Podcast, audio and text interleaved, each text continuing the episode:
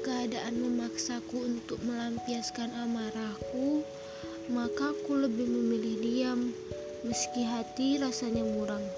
Tak apa, namanya juga berusaha, selalu ada yang harus dikorbankan, misalnya perasaan.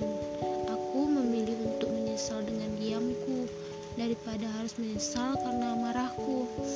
Diamku memberontak jiwaku, tapi tak ada orang yang tahu. Amarahku memberontak sekitarku. Orang-orang bisa saja membenciku. Jadi, lebih baik berjaya karena diam